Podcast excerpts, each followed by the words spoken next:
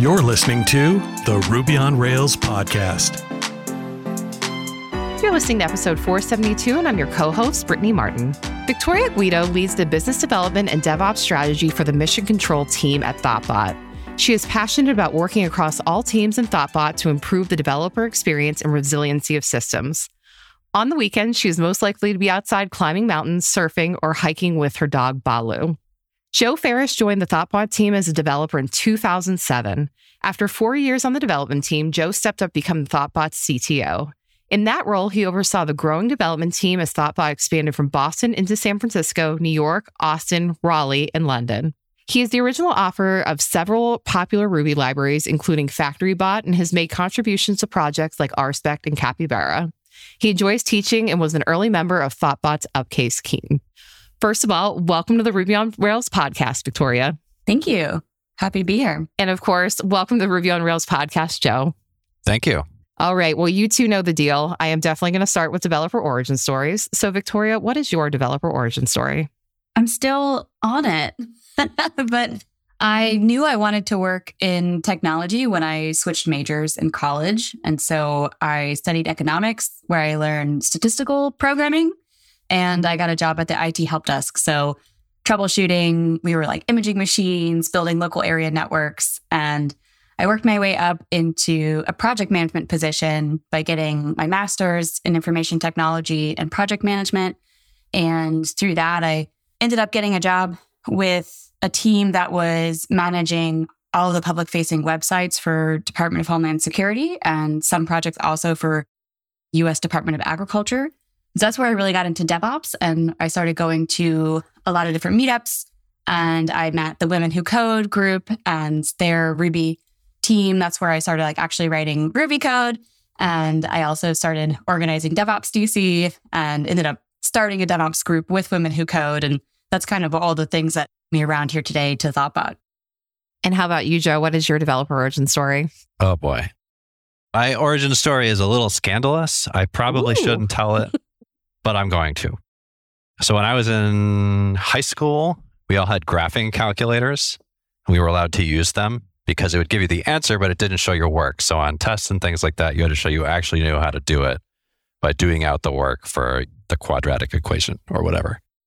And I started playing with the graphing calculator and discovered that you could program them. And so what I did is for every lesson we had in math, I would write a new program that would solve whatever you were trying to do, but also show you the work you should be writing out. And then I sold these programs to my fellow students for like two or three dollars a piece. And this became a problem for the school because after half a semester of kids doing their tests this way, nobody actually knew any of the math. And they were like three months behind now. But it wasn't against any of the rules. And so one of the administrators ended up pulling me aside and saying, We can't figure out what rule you're breaking by doing this, but it's a problem. So I can promise you, if you keep selling these programs, you will no longer be a student here. So I almost got kicked out of high school for learning to program. And did that just encourage you to keep going further with it? Or did you leave programming and then come back to it later in life? No, I, I kept going. I did it mostly as a hobby until college. And then I did consulting part time to pay for college because I, I was didn't want to take out a bunch of loans. And then I ended up making enough money doing that that I was like, why am I studying linguistics? I should just write software. Okay. Here I am. I love that. And how did both of you find Ruby? Yeah, for me, the Women Who Code chapter in DC, where I'm from originally, is actually like the largest chapter and they have like the most series and the most people. And so Valerie Woolard was running a Ruby series with Women Who Code. And that's one of the first ones I attended. And she did an exercise called it Exquisite Corpse, where there would be three groups and one would write the front end and one would write the back end. And then one would come up with what the idea was about. so yeah, that was where I was like, oh, this is really fun. I like this. I found Ruby in 2005. I think I was doing mostly Java and PHP at the time, but I was also reading a bunch of books because I, didn't study computer science in college. So I was trying to sound like a professional. And I was reading about MVC. And so I searched for MVC web frameworks and I found a couple Java ones, but this one that was really hot at the time was Rails. And so I think, like a lot of people, I came to Ruby because I found Rails. I love that.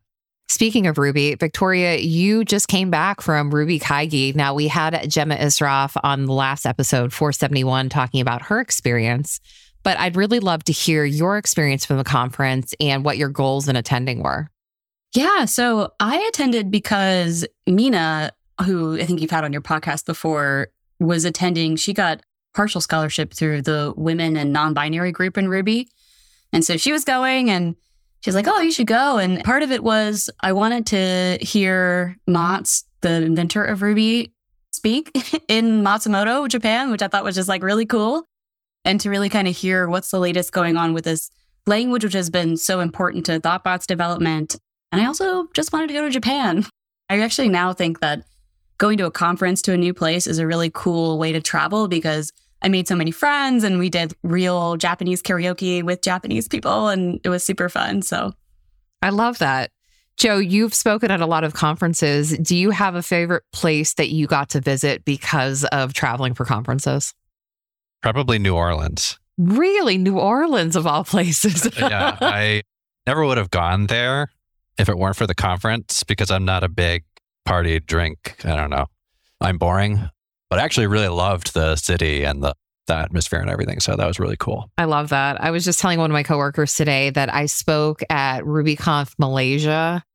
Oh, this was like maybe five years ago. But the craziest thing that I did is that I flew out to Malaysia. I was there for two days for the conference, and then I had to turn around and come right back. And in, I know in some ways, I think I might have spent more time on the plane. So it was a really amazing experience, but take it from me. If you get a chance to speak somewhere amazing like that, try to make a trip of it if you can. So, Joe, this question is aimed at you. I am someone who learned Ruby and Rails in 2014, and Thoughtbot has just been an institution in both the Rails and Ruby community. It's been interwoven in both their stories, just all the investment into the tools, the content, the podcasts why is that? Let me say first, it's a very kind question. I don't know that I've ever received a question that is so wrapped up in a compliment before. So I appreciate it. For us, it was because we have always assumed that things should be open by default. Thoughtbot's open source culture even precedes me joining Thoughtbot, but I can say personally, having been a consultant for a long time, what I've learned is that for most companies, their source code is not their secret sauce, it's their secret shame. And so, like, the idea that you need to keep it all secret and proprietary because if somebody else finds out how you're coding, then you've given away your edge, I think is silly. And so, what I've done is whenever I build something by default, I open source it. Like, we even had a number of the products that we ran were open source, even while we were charging for them. I remember sitting on a train in San Francisco and reading the playbook. And I was just like amazed that Thoughtbot had such a way about how they ran the consultancy and to like turn around and open source their playbook was just like kind of wild to me, but in some ways pushed you to be better, right? I think so. And I think the reason people wouldn't do that, I guess, is they fear that their competitors would pick up on that. But if you're hoping to succeed by having your competitors be bad, that's not really striving for success. And so we were happy to talk about what we were doing, and we're always trying to make it better. So plenty of people have told us, "Oh yeah, we read your playbook and you know, we've implemented a lot of that at our company." And that's really cool to me. And I don't find it threatening. I find it awesome. I agree. So, I mean, Thoughtbot got started in Rails, right? And at one point, it looked like Thoughtbot was going to diversify to other languages and frameworks. But looking at your current site, it looks like you're focused on Rails, Django, Elm, React, and native mobile.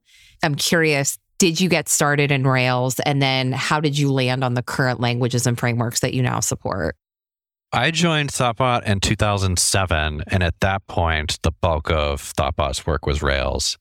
But Thoughtbot actually didn't get started in Rails. Early on, Thoughtbot did a lot more IT kind of work, and early programming languages were Java and PHP primarily. You can actually, all of our blog posts, even the really ancient ones, some of which are let's say they're outdated, all of our blog posts are still online. So you can actually go back and find the blog post where we say that we've started doing Ruby on Rails. I think it's in like 2005.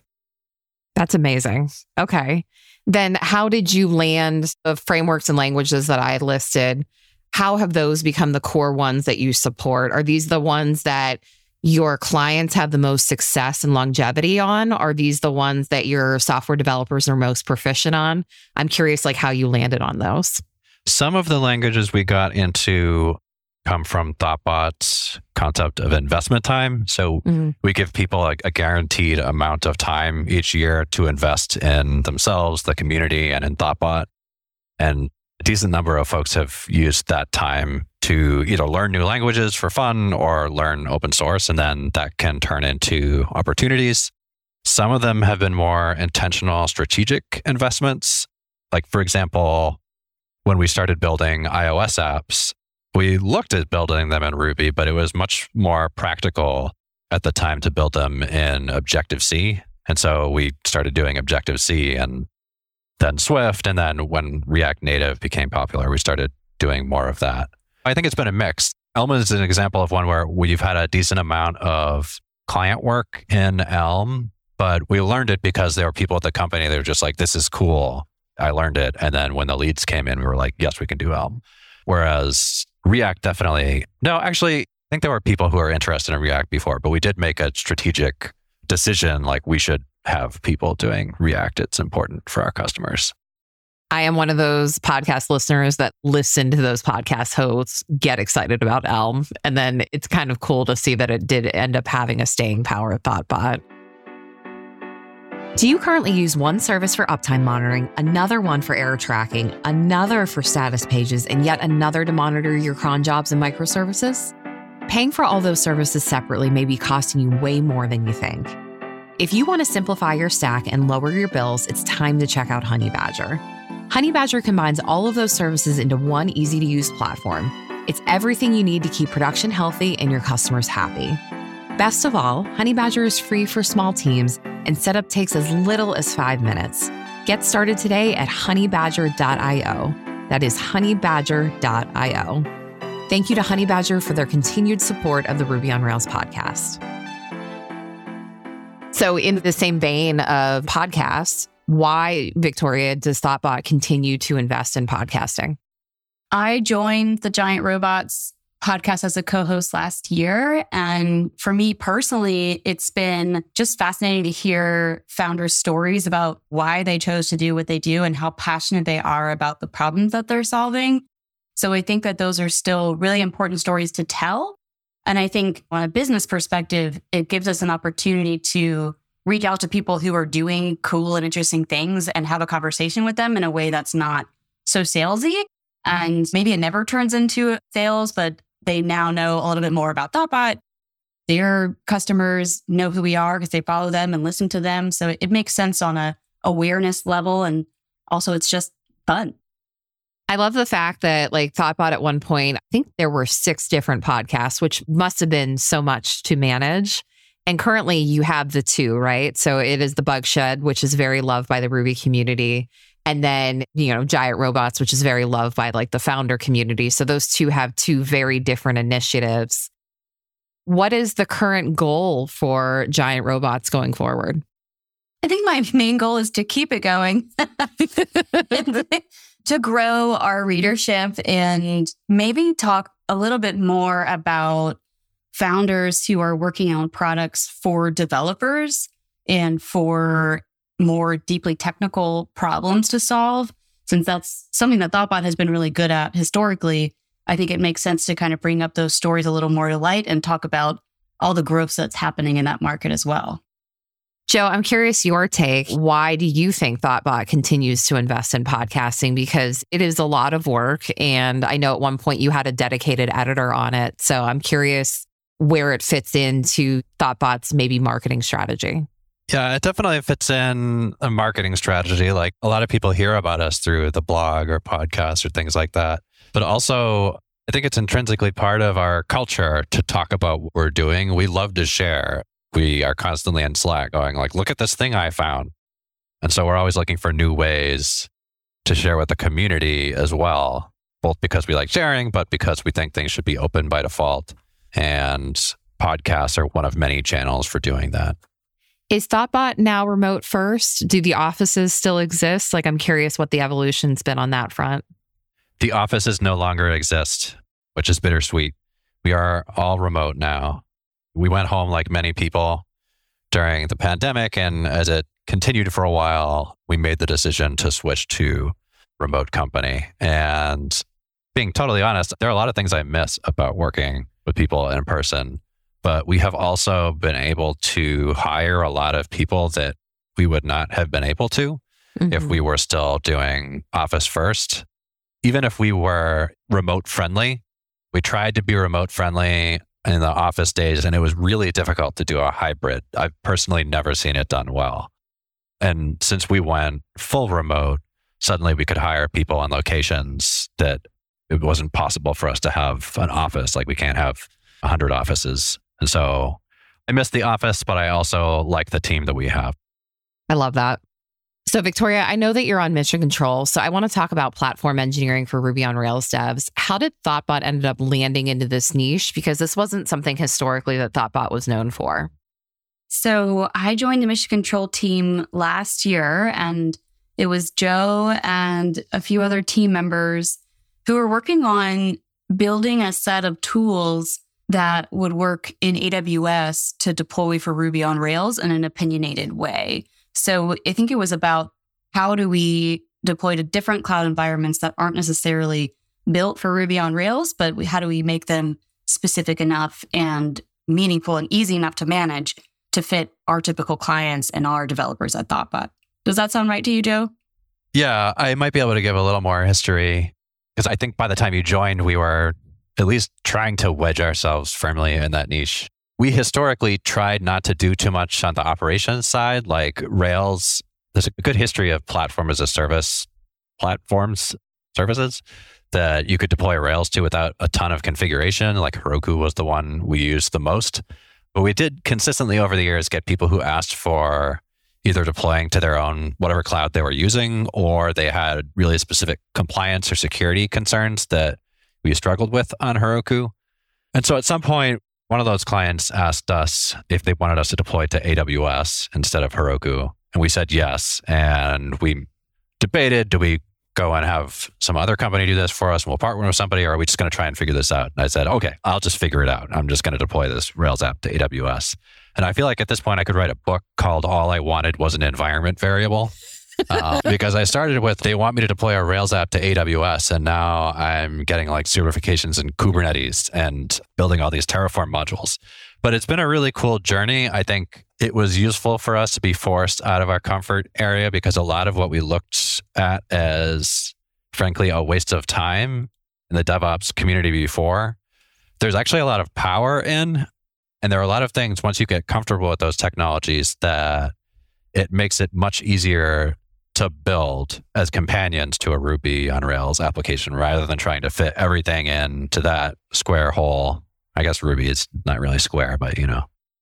So essentially, and, you ended up creating like a playbook around deploying to AWS internally and decided to market that as a client service?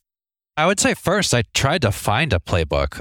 I had this feeling seriously for two years deploying things at AWS that I must be the only one doing this way. I must be the dumbest person on the internet not to be able to figure out how to deploy a Rails application more efficiently than this. But the more I explored and the more I talked to people, and when you started interviewing developers, people told the same story a lot of the time that it was like everybody's doing it their own way. Everybody has their own little private suite of modules in whatever language they're using. And it seems to be part of the culture of AWS and DevOps that you build your own unique snowflake for your platform. And having spent so much time in Rails and really enjoyed the power of convention over configuration, but I was not having that. And so I was I started trying to establish some conventions for Thoughtbot. And as I got more confident with it and more people started saying, oh, actually, yeah, I also wanted an environment variable. We started kind of pushing our approach to doing things. And it's been great since we kind of figured out how to do it. Have either of you taken a chance looking at MRSK? I'm not even sure how to pronounce it. Have you tried it out at all? Because I haven't had a chance yet. I did. I actually paired with another developer who was trying it out at Thoughtbot. And I mean, it struck me like it can be pretty simple, but I think it still has some of the same basic security concerns around secrets management that would apply anytime if you're actually going to make it like an enterprise level tool. I don't know that it's quite there. And I think that some of the things we put in our platform guide are way more sophisticated. Joe, have you had a chance to look at MRSK yet? I've looked at MRSK. I haven't used it. I'm really curious why there needs to be another container orchestrator. Like we have quite a few of those. And there was kind of a battle for a while between things like Consul and Kubernetes and everything, but it really seems like Kubernetes won. So I don't know. It looks to me like maybe it'll be great once a lot of people are using it, but it looks like reinventing things that are already fully solved elsewhere. I swear I've spent half my time on projects watching people re-implement Kafka one feature at a time. And that's what that project looks like to me. It's a really good point, actually. It's a really good point. I mean, it is absolutely heart wrenching to watch somebody re implement Devise or just like a couple of things that have been pretty tried and true or re implement FactoryBot, things like that. I love a spicy opinion. So thank you for that, Joe. I saw that the Thoughtbot Incubator program just opened up for applications. And so I would love it if someone could explain that program to me because it feels like Thoughtbot has a zillion programs going on at once. And this one looked really cool. Yeah, so this will be the second round. We just finished our first round of incubator program, which is eight weeks that we focus on customer discovery, long term product strategy, and maybe doing one or more proof of concept experiments that kind of prove the value of an idea. So that sets a founder up at the end of the program to be able to go to investors and get funding or to launch their MVP and get started. So that's the idea behind the program. And yeah, I'm excited about it as well. Actually, going to be interviewing Agnes, who went through our program earlier this year on the Giant Robots podcast next week. So that episode will be coming out soon. Oh, fabulous. We'll definitely have to link to that in the show notes. I think my favorite thing about the page, and we'll link this, of course, in the show notes as well, is that you talk about what this program is not. So, Victoria, could you maybe touch upon those as well? So, we won't necessarily launch the MVP, but the proof of concept would be enough to validate that the idea is worth investing more time and resources in. So, it's not necessarily going to give you a fully blown product that you can take to market but it will tell you whether or not you should continue investing your time in building that product and taking it to market. And we don't help with incorporating your business or getting your legal or financial set up, but we have people we can connect you with to help you do those things. And it's not a cohort based incubator. So it's not where you'll be networking with other startups necessarily, but we can connect you to other groups that might set you up for that type of collaboration. Yeah, I think that makes so much sense. I mean, you don't want to get messed up in that legal stuff if that's not your expertise. I think setting that expectation around the MVP is smart. And then also, there is no shortage of groups out there that are startups trying to mingle with other startups. And in some ways, those can be so valuable. But I think trying to reinvent the wheel at Thoughtbot on that front is not a good use of time. However, this program allows Thoughtbot to do what they do well and that is help push you towards actually validating your product before you put too much resources into it. And then just like making sure that your vision is clear and that you can have the best tips to be able to hire for your team eventually. It's like having that like secret technical co founder for a minute. But I am curious would you bring people on into the incubator that don't have any technical skills? Do they need to have any technical skills to be in it? you don't need any technical skills to be in it. It is like having technical team or having another voice there who can be that for you. So that will really help you plan and find and hire and work with product and technology teams moving forward. And so, yeah, you just have to have a good idea and want to really iterate on that and find out if there's a market for it and go from there. So, Awesome. I think it's a really excellent opportunity. So, listeners, if you're interested, definitely check that out in the show notes. This is a question that I like to ask each of my guests. And so, Victoria, I'm going to start with you. Coming fresh off of RubyKaigi, what are your thoughts on the future of the Ruby and Ruby on Rails communities? Someone asked me this question before, someone who worked in .NET extensively, and they asked me what was really the advantage for Ruby and Ruby on Rails. And what I said was that it's known for being nice and for being a group of people you actually want to work with, which I think for me, being a woman in technology means I'm more likely to find people who are actually going to be nice to me. And that is somewhere I want to be. And I think that it goes a long way too in open source and contributing back to the technology and to the languages that you have this expectation that people are going to treat you politely. And I've even heard that about like in the open telemetry space that that group that's working on Ruby is nicer than the other groups. so I think that that continues to be true and is always going to be a strength for this group. I think it's always good to have a reminder to just be kind, no matter what, just be kind. Joe, for you, same question. I feel like I was in the Ruby community pretty early. And a lot of the early years I spent defending the decision to use Ruby. And that doesn't happen anymore, which is really cool. And so I think Rails has proven that we can get through the early stage. I think Rails has fended off some of the contenders like Node.js, Next.js. It still has its place. And so the question is where to go to next, like how to make Ruby even better, how to make Rails even better. I think just a random thought from me is one of the things I struggle with the most in Ruby is building things that are modular. There's been a lot of debates lately about monolith versus microservices. And Kelsey Hightower, who I don't know, I know him from Kubernetes, but he had some really interesting things to say about how what actually matters is modularity and that microservices are a deployment artifact. And I thought about how can you apply that to Rails?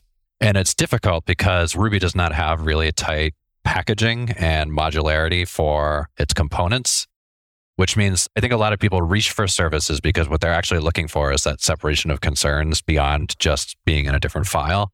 And so, what I've been thinking about for what's next for Ruby, what's next for Rails, since I heard that conversation was how can I get that modularity in my Rails applications without always adding a new service. So now maybe some other people listening are thinking about that as well. Okay. So you would like to see that solved within Rails itself, or would you like to see a solution proposed by the users of the Rails community?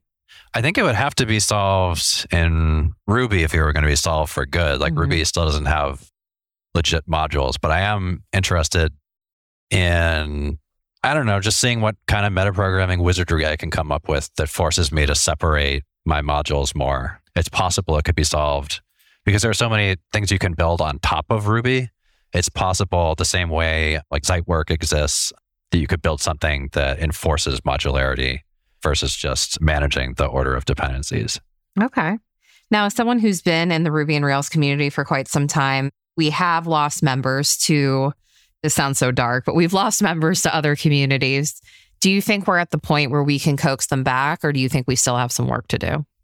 That's a good question. I feel like I'm the wrong person to ask because I've never understood that leaving the community thing. Like, I remember reading blog posts like why I'm leaving Rails, why I'm leaving. Like, you don't have to break up with your programming language. I've learned like 70 programming languages since I first started doing Ruby, and I still do Ruby. What do people mean when they say that? They just decide they're never going to look at Ruby again? Why would you do that? That like, is bizarre. so I guess my take is the people who said that and said they're leaving, it's like, okay, that was weird. Like most people are just not going to say that they're staying or leaving because you don't have to stay or leave. You just are a part of more than one community. Victoria, how can listeners follow you? I'm on all the social media apps. So I'm on Twitter and LinkedIn, and I'm on Blue Sky now and Mastodon. So I've got it all out there and I'll share them in the show notes. All right. Well, you're the person who's going to give me a blue sky invite because I have not crossed over yet. all right. Well, Victoria's given out blue sky invites, listeners. No, I'm just kidding. They're all for me. We'll link that up in the show notes. How about you, Joe? You can find me on Twitter. I'm Joe Ferris. And also, I am on Mastodon. Thoughtbot has a Mastodon instance, and I am Jay Ferris at thoughtbot.social. Awesome. Listeners, if you can't find Thoughtbot, I don't know what you've been doing, but I will link them up in the show notes as well in case you are looking for all their great podcasts and content. Victoria and Joe, thank you so much for being on the show today and for answering all of my questions. I'm excited for what direction all the things that we talked about are going, and we'd love to have you on the show again. Thank you, Brittany. Thanks. It was fun. You've been listening to the Ruby on Rails podcast. Follow us on Apple Podcasts, Google Play, or wherever fine podcasts are downloaded to stay in the loop on Ruby on Rails and open source software. While you're at it, please leave us a review. And thank you for listening.